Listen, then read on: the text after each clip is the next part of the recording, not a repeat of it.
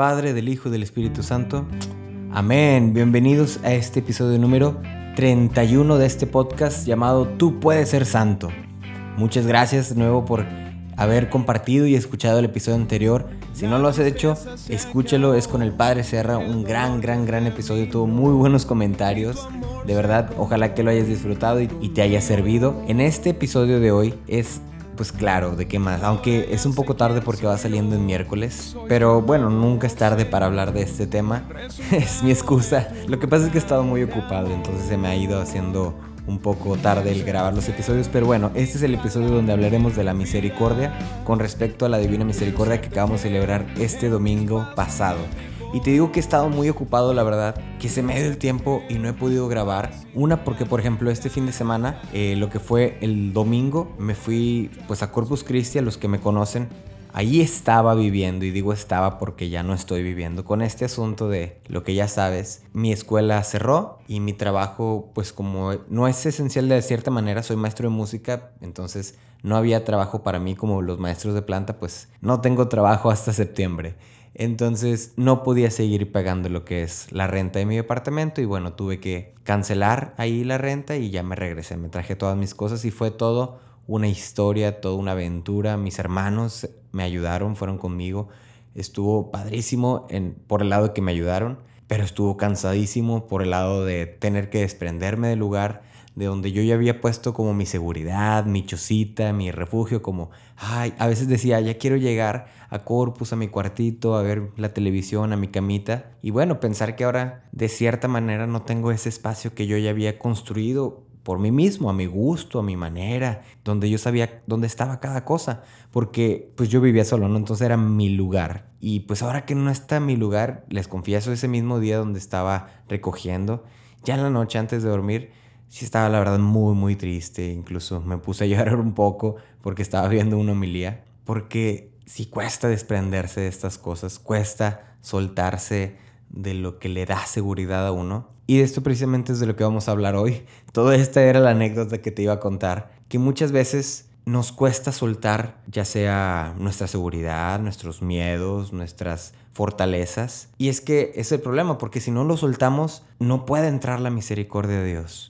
Tenemos que soltarnos, tenemos que ser vulnerables. Cuando más débiles somos, es cuando más gracia hay. Donde abundó el pecado, sobreabundó la gracia. ¿Qué quiere decir esto? Pareciera que, que, si nosotros estamos así como a gusto, tranquilamente, donde estamos seguros, felices en nuestro lugarcito, pues de cierta manera es de cuenta que estamos diciendo, no necesitamos la misericordia, yo ya estoy bien, estoy padre aquí, ¿no? Una de las cosas que se necesitan para poder recibir misericordia de cierta manera es no merecerla, ser frágil, ser débil, eh, estar expuesto, vulnerable, haber perdido, haber fallado. Esa es una de las cosas que necesita y precisamente vamos a empezar con esta primera parte de qué necesito para recibir esta misericordia de parte de Dios. Muchas veces tenemos este miedo a perder, ¿no? Y yo creo que a todo mundo nos pasa que cuando vemos que vamos a perder a lo mejor algún juego, como que nos da un dolor en el estómago, ¿no? O precisamente hablábamos el episodio pasado de que a veces el miedo a la muerte a mí en lo personal, haz de cuenta, me da náuseas y me marea todo,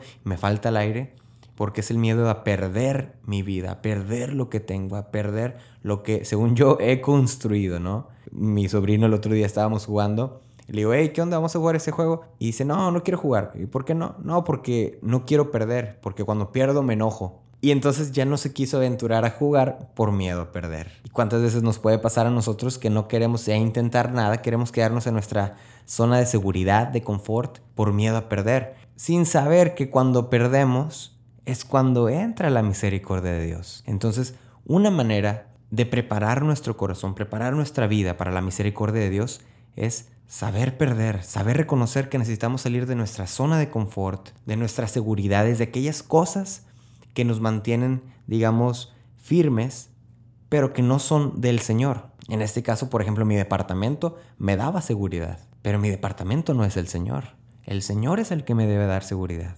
Un departamento nunca me va a dar la misma seguridad, la misma confianza que lo que me va a dar el Señor Jesús. El Señor Jesús, en mis momentos más débiles, más frágiles, ahí va a entrar y me va a hacer levantarme, como a ti también. Igual como este departamento, cualquier cosa. Puede ser tu trabajo, puede ser tu vocación, puede ser tu grupo, puede ser tus talentos, tu familia, tu hogar, lo que sea. Hay muchas cosas que ocupan el lugar de la misericordia de Dios y que no puede entrar a veces esa misericordia en su máximo esplendor porque está ocupada por esa seguridad donde nosotros nos sentimos a gusto, nos sentimos tranquilos y no damos ese paso a, a morir a nosotros mismos de cierta manera, a vernos vulnerables, una segunda es que se requiere fallar para obtener misericordia, definitivamente. No que te pidamos ve y falla, adrede, pero es un requisito. Al Señor le encanta de cierta manera auxiliar al que falla. Le encanta socorrer al que ha fallado, al que ha caído, porque ese es su amor. Esa es la misericordia, el amor inmerecido. O sea, haber fallado, haber sido débil, haber traicionado, haber no creído. Es un requisito, de cierta manera, para recibir la misericordia. Y no lo digo yo, eh, lo dice el Señor. Hay un texto muy bueno, muy, muy bonito, de un libro que se llama El Señor Jesús, que es de un sacerdote jesuita que se llama Enrique Ponce de León. Te recomiendo mucho este libro y otro que se llama Testigos del Señor Jesús. En este libro del Señor Jesús hay un relato de Tomás, que lo escuchamos en este domingo anterior, de la Divina Misericordia. Te lo voy a leer tantito, así que está muy poético de cierta manera. Así que prepárate tantito porque sí requiero que escuches todo, todo. Es muy corto, no creas que es tan, tan, tan largo. Es una hoja nada más, una hoja y media. Pero pon mucha atención, ¿ok? Ahí te va. Vagaba por las calles de Jerusalén, taciturno, lloroso, con la tristeza echada sobre los hombros iba arrastrando su dolor por secretas rutas de soledad. Tomás era un hombre con inmensa nostalgia de amar y de ser amado. Había vivido muy feliz al lado de Jesús, el único y verdadero amigo que había tenido, pero ahora había muerto, y con él la esperanza. Y cuando muere la esperanza, ¿para qué vivir más? Era cierto que estaban los demás, sus compañeros, a quienes también como él Jesús había llamado, pero ¿para qué ir con ellos si ya nada ni nadie podía llenar el hueco que la muerte de Jesús había dejado en su corazón. Acuérdense que decía, Tomás no estaba con ellos. Y amaneció el domingo. Se sentía tan cansado, se había hecho tanto daño, ya no sabía si sufría por Jesús o por sí mismo. Cuando anocheció, su necesidad de amigos lo impulsó hacia los demás.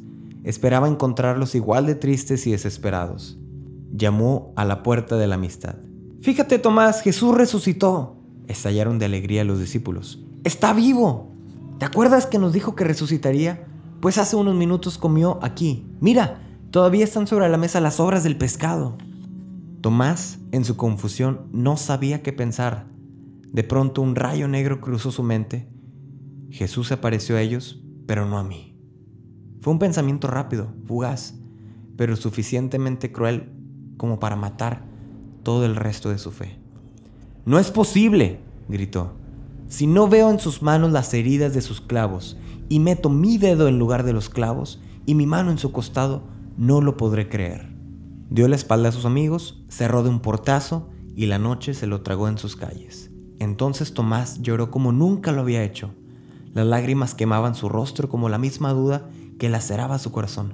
Jesús, el único verdadero amigo que quería tener, había resucitado, pero no para él dudaba del amor del Señor, y dudar del amor es dudar de la resurrección. Los días siguientes pasaron como un vértigo oscuro y doloroso, pero el amor que le tenía Jesús no podía acabar en las sucias calles de Jerusalén, y volvió con los suyos. Lo recibieron amistosamente, ya no le impusieron la resurrección, no le dieron pruebas, o más bien, solo le dieron una prueba, lo recibieron con amor. Ocho días después, Tomás estaba con ellos. Se hacían planes para ir a Galilea, se soñaba con el nuevo reino de Israel. Tomás trató de compartir el entusiasmo y la alegría de todos. Estaban tan enfrascados en la conversación que apenas notaron una nueva luz que iluminó la sala. Pero una voz muy conocida los arrancó hacia el Señor. La paz sea con ustedes. Tomás se quedó sentado, trató de ocultarse. Tomás, ven, le dijo el Señor Jesús. El apóstol apenas pudo dar unos pasos. Tomás, volvió a insistirle Jesús, acércate, Mete aquí tu dedo y ve mis manos. Trae tu mano y métela en mi costado. Tomás sintió en su mano temblorosa la carne viva de su maestro, palpó la fuerza de su pecho ardiente, no soportó más. Entonces, de su dolor e incredulidad, nació el grito de fe más hermoso que escuchar a Jesús. Señor mío y Dios mío. Tomás, ahora crees porque me has visto. Felices los que sin ver han creído. Tomás levantó el rostro y en medio de sus lágrimas veía al Señor Jesús claramente, ahora que ya nadie lo veía. Pues ese es el relato de Tomás, de este libro que leí hace tiempo y, me impactó muchísimo porque refleja esta misericordia del Señor que aún cuando nosotros nos ponemos caprichudos como Tomás, o sea, se atrevió a decirle, si no meto mis dedos, mi mano en el costado, no voy a creer. Pero es que a veces tenemos tanto dolor en nuestro corazón a veces hemos fallado de cierta manera, a veces hemos huido del Señor, a veces nos hemos enojado con el Señor que no creemos ni al ver la alegría de nuestros hermanos, no creemos ni al ver el testimonio de mi familia, de mi comunidad. Y entonces fallar es de cierta manera un requisito para obtener esta misericordia donde el Señor va a Él y se presenta por segunda vez, ya se había presentado una vez, se presenta por segunda vez solo por Tomás así el Señor contigo. Se te va a presentar una y otra vez solo por ti, porque esa es la misericordia, va una y otra y otra vez, aunque no lo merezcamos. Grábate esa frase, aunque no lo merezcamos, aunque no lo merezcas. Y es que es muy difícil de aceptar o de asimilar este concepto de Jesús es misericordioso conmigo, porque la misericordia es algo que no podemos entender. Si te pones a pensarlo, no lo vas a poder entender pero sí lo puedes aceptar. No lo puedes entender, pero sí lo puedes aceptar. Jesús es misericordioso conmigo, aunque no lo entiendo, pero lo acepto. Y hay muchos textos donde el Señor habla de la misericordia. Uno de ellos, por ejemplo, es la parábola ¿no? de los trabajadores, que al principio llamó unos trabajadores a cierta hora y les dijo que les iba a pagar tanto, y luego el mediodía, y luego en la tarde, y al final, y a todos les terminó pagando lo mismo, ¿no? Esa parábola la conocemos, pero me gusta más hablando en estos tiempos pascuales, un texto de Juan donde después de que el Señor le dice a Simón, me amas, me amas, me amas, se van y dice la palabra que ven a Juan atrás de ellos caminando. Iban a más Pedro y Jesús y atrás iba Juan caminando. Y le dice Pedro, Señor, ¿y este qué? Porque el Señor le acaba de decir que tú me vas a seguir, tú vas a vivir como yo, vas a morir como yo, bla, bla, bla. Y entonces ve a Juan, que va también atrás, y dice, ¿y este qué?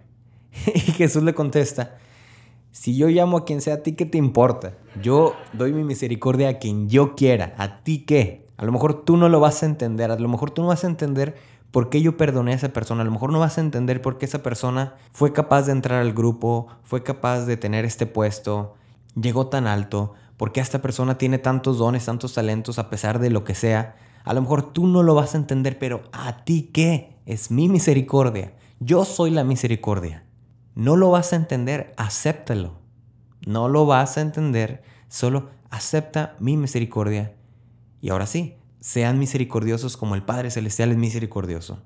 Ve mi ejemplo, dice el Señor, ve mi ejemplo de misericordia y hazlo tú también. No te fijes, no te pongas a tratar de buscar una lista de aceptados o no para la misericordia. La misericordia es para todos. Hay ciertas maneras en las que la podemos recibir como esta de haber fallado, haber perdido, desprenderse, y es donde el Señor aprovecha para darte la misericordia. Pero nosotros a su misma vez también debemos buscar dar esta misericordia a los demás. El otro día me preguntaba porque pues en este tiempo ya van varias semanas que no me puedo confesar, ¿no? Me imagino como tú, como muchos. Y para el podcast yo siempre trataba de confesarme antes de cada episodio, por lo menos dos semanas o una semana antes de cada episodio porque pues, siento un compromiso con ustedes y de expresarles algo que venga directamente del Señor, ¿no? Entonces yo decía, me voy a confesar siempre, pero ahora que no lo he hecho y llevaba ya como tres, cuatro semanas, dije, híjole, ¿cómo le voy a hacer? ¿Cómo el Señor me puede seguir utilizando o llamando a hacer esto si he pecado? ¿Cómo va a fluir las mismas palabras si no tengo acceso a la confesión, si no tengo acceso a la gracia? Y hasta ahora me caí el 20. El Señor es misericordioso y el Señor me va a utilizar. Aunque le haya fallado, aunque no sea el mejor católico, el mejor ejemplo de un joven, pues a lo mejor nosotros no lo entenderemos, pero Jesús sí, y me va a seguir utilizando. Y eso de cierta manera me dio paz, me dio tranquilidad. Que pues sí, lamentablemente ahorita no puedo acceder a la confesión, por tanto tengo que cuidarme más en mis acciones para vivir más en gracia, pero no me voy a preocupar de que el Señor no vaya a estar conmigo porque sé que en su misericordia Él me va a socorrer, Él va a estar conmigo, que este tiempo aislado no lo va a separar de mí. Como dice en San Pablo, ni la vida, ni la muerte, ni las alturas, ni nada lo va a separar. Nada me va a separar del amor de Dios, de su misericordia. Hay un texto de San Juan Pablo II que cuando murió, él murió en el 3 de abril del 2005, o el 2 de abril, no me acuerdo, 2 o 3 de abril de 2005, y murió en la noche y él ya había preparado un texto para, no sé si una homilía o, la oración del Regina Cheli del siguiente día, que era el Domingo de la Divina Misericordia. Para los que no saben, el Papa Juan Pablo II instituyó el Domingo de la Divina Misericordia, lo hizo oficial en toda la iglesia, y él murió un Domingo de la Divina Misericordia. Fue algo así como que, wow, el Señor lo tomó. Y entonces, precisamente, aunque ya había fallecido, dio su última homilía. ¿Cómo? Pues la dejó escrita y entonces te voy a leer esto, esto es más corto que lo de Tomás. Dice, amadísimos hermanos, resuena también hoy el gozoso aleluya de la Pascua. La página del Evangelio de San Juan que leemos hoy destaca que el resucitado, al atardecer de aquel día, se apareció a los apóstoles y les mostró las manos y el costado, es decir, los signos de la dolorosa pasión grabados de modo indeleble en su cuerpo, también después de la resurrección aquellas heridas gloriosas que ocho días después hizo tocar el incrédulo Tomás, revelan la misericordia de Dios que tanto amó al mundo que le dio a su único Hijo. Y segundo punto que dice San Juan Pablo, dice, a la humanidad, que a veces parece extraviada y dominada por el poder del mal, del egoísmo y del miedo. El Señor resucitado le ofrece como don su amor que perdona, reconcilia y suscita de nuevo la esperanza. Es un amor que convierte los corazones y da la paz cuánta necesidad tiene el mundo de comprender y acoger la divina misericordia. Señor, que con tu muerte y resurrección revelas el amor del Padre, creemos en ti y con confianza te repetimos hoy, Jesús, confío en ti, ten misericordia de nosotros y del mundo entero. Muy fuerte, ¿no? El escrito de San Juan Pablo, un día después de haber fallecido. Y me resuena mucho esta segunda parte de a la humanidad que a veces parece extraviada y dominada por el poder del mal. El Señor le ofrece la misericordia. Me acordaba mucho de lo que decimos obviamente en la coronilla de la Divina Misericordia, ¿no? Ten misericordia de nosotros y del mundo entero. Yo me preguntaba, ¿por qué del mundo entero? Y me acordé de una historia. Este episodio está lleno de historias y es lo que más me gusta, contarte historias. Pero ahí te va esta, está muy buena. Resulta que había una persona que era de China, bueno, no sé si China o Corea, un lugar donde no se permite el catolicismo. Y entonces celebraban misas pues escondidas, ¿no? En casa de una persona, de una familia, ahí iba un sacerdote, celebraban misa cada ciertas semanas, no sé, tres, cuatro semanas, así todo en secreto, y bueno, ya, se acababa, ¿no? En una de esas, había dos personas afuera, pues como guardias, y ven que vienen una, no sé, soldados chinos o yo qué sé. Avisan, dan el pitazo, todo mundo se esconde, se va, se sale, salen por atajos y se queda solamente la familia, ¿no? Entran los soldados y ven que la casa había sido utilizada para, para una misa, ¿no? O sea, había sucedido la misa y lo podían ver, no sé, por las sillas, las mesas, los manteles, lo que sea. Entonces al hombre de esta casa, al señor, lo llevan preso y lo torturan para que diga dónde está el sacerdote que celebraba esa misa, ¿no? Entonces este hombre, pues probablemente pensó, oye, si yo revelo dónde está el sacerdote, mi comunidad no va a tener acceso a la Eucaristía, mi comunidad no va a tener acceso a la confesión, por quién sabe cuándo más tiempo, ¿no? Si a lo mejor la tenemos cada semana, cada dos, ahora ya nunca, o a lo mejor cada tres meses, o esperar hasta que venga otro sacerdote que se aviente a hacer estas misas en secreto, ¿no? Y por tres semanas lo estuvieron torturando hasta que de plano lo soltaron, ¿no? ¿No quieres hablar? Bueno, lo soltaron. Este hombre con su familia agarra sus cosas, todo, y se viene a vivir a Estados Unidos. Un hombre que era de misa diaria, súper católico, súper fuerte, súper entregado, entró a Estados Unidos, pues dice, wow, entra a una parroquia y dice, no hay nadie que me impida venir a misa, puedo venir cuando yo quiera, puedo venir a la Eucaristía, puedo venir a la adoración 24 horas. Oye, está padrísimo esto, ¿no? Y cuentan esta historia que de repente pues también así, como ya estaba en un país más libre, dijo, oye, pues puedo trabajar también más y puedo ganar más y mi familia puede vivir mejor. Y entonces en lugar de ir a misa diaria, iba ya solamente dos a la semana o la dominical. Y de repente, pues empezó a tener más horas de trabajo y dejó de ir a todos los domingos y a lo mejor iba nada más como dos al mes. De repente, solamente iba en las fiestas importantes. Y cuentan en esta historia que ya la última vez que supieron de él solo fue a la misa de Navidad y este año no fue ni a la misa de Pascua. Este hombre que fue un héroe de la Eucaristía, de la confesión, y que no lo pudieron derrotar, ni derribar, ni sacarle la sopa unos soldados chinos torturándolo, llegó a otro lugar, a Estados Unidos, donde tenía completa libertad, y sin que lo intentaran, le quitaron todo. Sin que nadie se lo propusiera, le quitaron todo. ¿Quién fue? ¿Quién es el causante de eso? El mundo entero, que nos ofrece otros bienes por encima de la misericordia de Dios. Y me ponía a pensar que también, pues probablemente ahorita podemos ser estos héroes de la Eucaristía y de la confesión, ¿no? Y que estamos haciendo todo lo posible por vivir las misas. Y cuando ya tengamos la libertad de recibir esta bendición, esta gracia, ¿qué pasará con nosotros? ¿Nos pasará como este hombre y no valoraremos de cierta manera? ¿O aprenderemos a valorar la misericordia de Dios? Por eso es importante pedir misericordia por nosotros y por el mundo entero, porque pues sí, nosotros podemos estar en nuestra lucha, pero el mundo entero alrededor a lo mejor no. Y es difícil. Es muy difícil luchar contra corriente.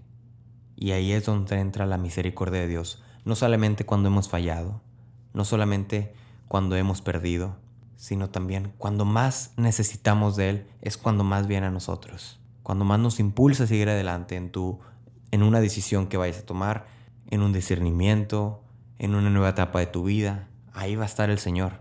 Esta fiesta de la Divina Misericordia nace de Santa Faustina, que no sé si la conozcas, bueno, ella fue la que el Señor Jesús se le reveló, tuvo visiones y bueno, expresó todo esto de la Divina Misericordia. Hay una historia muy, muy bonita que también he escuchado. Me encanta contar historias. Una de las promesas de la Divina Misericordia es que a las almas que recen esta coronilla, mi misericordia las envolverá en la vida y especialmente a la hora de la muerte. Ahí te va el dato para que, si no lo haces, si te cuesta mucho como a mí rezar, a mí me cuesta mucho rezar, no orar. Orar es, digamos, con tus propias palabras, eso se me hace fácil, pero rezar a mí se me hace un poco más difícil por mi personalidad, ¿no? Que soy muy activo, que que no me gusta estar como que en un solo lugar. Bueno, eh, hacer oraciones repetidas como que me... algo, ¿no? Pero hago mi esfuerzo y trato de buscar los momentos para hacerlo, ¿no? Si te pasa como a mí, bueno, hay que hacer un propósito y empezar a rezar la coronilla de la Divina Misericordia todos los días a las 3 de la tarde, especialmente los domingos. Y hay muchas promesas que las puedes buscar en, en internet que el Señor hace a quienes rezan la coronilla. Una de estas es que la misericordia te envolverá especialmente a la hora de la muerte. Y aquí es donde entra esta historia que te quiero contar, de un sacerdote eh, ya hace varios años que se presenta en un hospital, ¿no? Iba a lo mejor a ver sus parroquianos o a su gente que estaba ahí enferma. Y mientras iba caminando por los pasillos, una monjita se le aparece y le dice, oiga padre, qué bueno que está aquí. Pudiera visitar a un enfermo que está en este cuarto. La verdad es que el Señor está muriendo, pero no quiere aceptar a nadie, no quiere nada de nosotros, está muy amargado, está muy enojado. Ojalá pueda usted ir a confesarlo, a darle la comunión. Dice, bueno hermana, pues claro, lo voy a intentar. Entra el sacerdote, hola, ¿cómo está? Yo soy el padre, bla, bla, bla. Eh, le gustaría que lo confesara. Y dice que el enfermo lo sacó de palabras y no quiero nadie, vete de aquí, agarra tus cosas, salte, no quiero nada de Dios, no quiero nada de ningún sacerdote, déjame en paz, bla, bla, bla, bla, bla. Ok, claro, no se preocupe, con mucho gusto, nos vemos, Dios le bendiga. Se sale, cierra la puerta, encuentra a la monjita otra vez y la monjita le dice, ¿qué pasó? No, pues el señor está de verdad sí muy enojado y, y no quiere nada. Le ofrecí amablemente y la verdad es que no quiere. Padre, por favor, métase de nuevo, inténtelo otra vez. Pero madre, a la monjita, pero madre, pues ya vio que el Señor no quiere. Por favor, padre, déle una segunda oportunidad. Bueno, está bien, está bien si usted lo dice. Se vuelve a meter el sacerdote. Hola, soy yo otra vez. Está bien, entiendo que no quiere que lo confiese, ni que le dé la comunión, ni le diga nada. ¿Le parece si he perdido? ¿Me puedo sentar y hacer mis oraciones ahí a su lado? Bueno, pues ya que haga lo que usted quiera, dice el enfermo, ¿no? Haga lo que usted quiera. Se sienta el señor, agarra una silla, se pone a su lado y empieza en silencio, así como susurrando, a rezar la coronilla de la Divina Misericordia, ¿no? Y pues son, eh, son como las cuentas del rosario y tienes que repetir diez veces por su dolorosa pasión, ten misericordia de nosotros el mundo entero, ¿no? Y ahí estaba, por su dolorosa pasión, ten misericordia de nosotros el mundo entero. Hasta que el Señor le dice, para, pare, pare, pare, ya, no diga más. No hay misericordia para mí. Imagínate que alguien te diga eso, ¿no? Especialmente un sacerdote. El, padre se queda, perdón, no hay misericordia para mí. Pero, no, ¿por qué dice esto? Claro que lo hay. a ver, dígame, ¿por qué usted cree? No importa, no importa, no importa. Solo sé que no hay misericordia para mí. No hay nada que pueda perdonar lo que yo he hecho. Señor, si usted me dice, a lo mejor puedo ayudarlo. Permítame. Bueno, está bien. Y se abre ya el enfermo, ¿no? Y empieza a platicarle al padre. Dice, 25 años atrás, yo trabajaba para unas vías del tren y mi único trabajo era levantar la aguja de, las vías del tren, esa que, te dice que ya no pase las vías, ¿no? No sé si se llama aguja o cerca o palo, como sea, ¿no? Y si mi único trabajo era ese, levantarla y bajarla. Cada que venía el tren, la levantaba, la bajaba, cuando se iba, pues ya la levantaba. Una noche me puse muy ebrio, muy borracho, y se me olvidó bajarla cerca. Venía el tren y se me olvidó bajarla, y gracias a eso, una mamá un papá y sus tres hijos murieron instantáneamente en las vías del tren. Y es mi culpa. Es mi culpa. Asesiné a una familia entera. Es mi culpa. Fallé. Y ya, se acabó. No hay misericordia para mí. No hay misericordia para eso. No hay nada que pueda sacarme de eso. El padre se queda así como pensando y le vuelve a preguntar. Mmm, ¿Hace cuánto dice que fue eso? 25 años. ¿Dónde?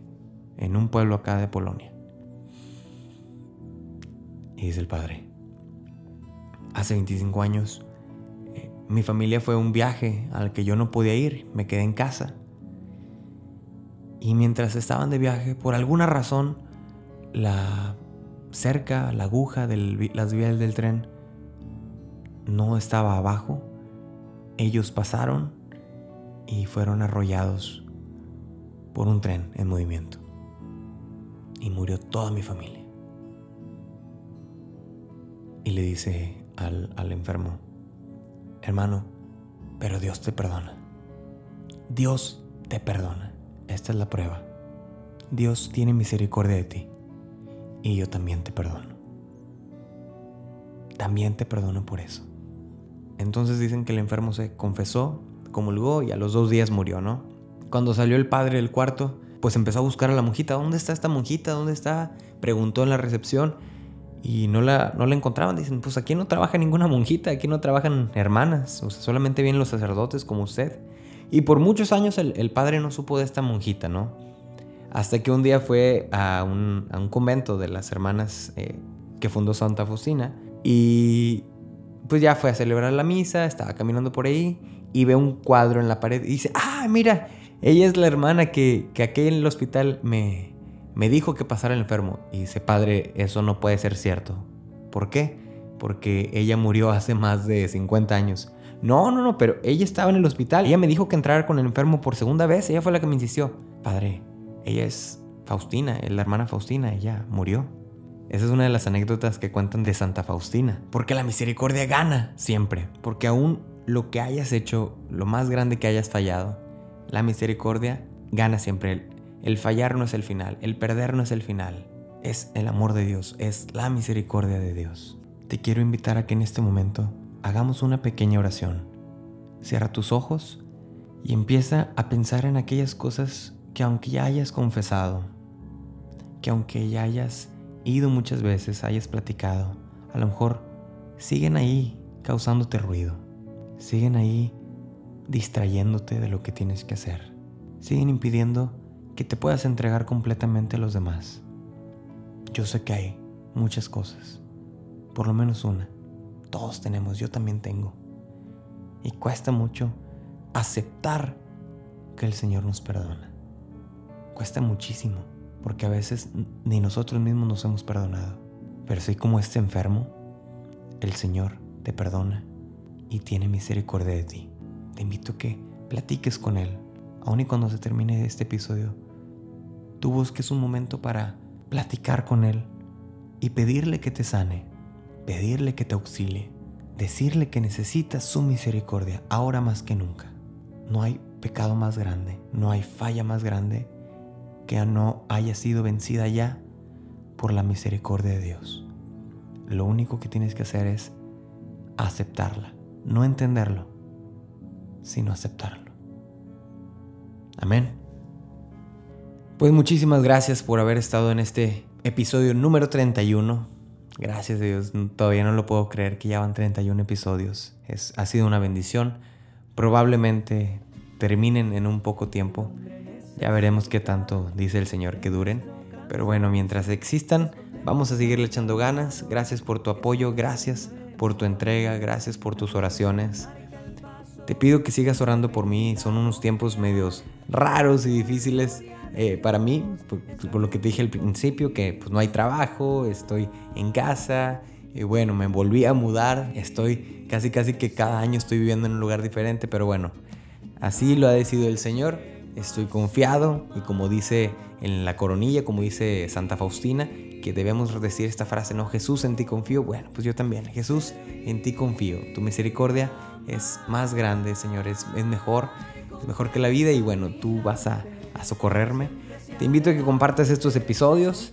Ahora que la verdad es que hay mucho tiempo libre, compártelos con mayor razón, mándaselos personalmente a tus amigos, decirles, hey, te comparto este episodio, escúchalo, sé que te va a ayudar, bla, bla, bla, bla, bla, bla. No porque yo sea bueno, sino por lo que el Señor me ha compartido y bueno, que sé que, que si a mí me ha sanado, también te puede sanar a ti de cierta manera. Que tengas una excelente semana este próximo domingo, el Evangelio es de los discípulos de Maús, una lectura buenísima. Reflexiónala, medítala, ponle mucha atención. Y no te olvides que hay que ser misericordiosos como el Padre Celestial es misericordioso. Amén. Sale, vale. Dios te bendiga.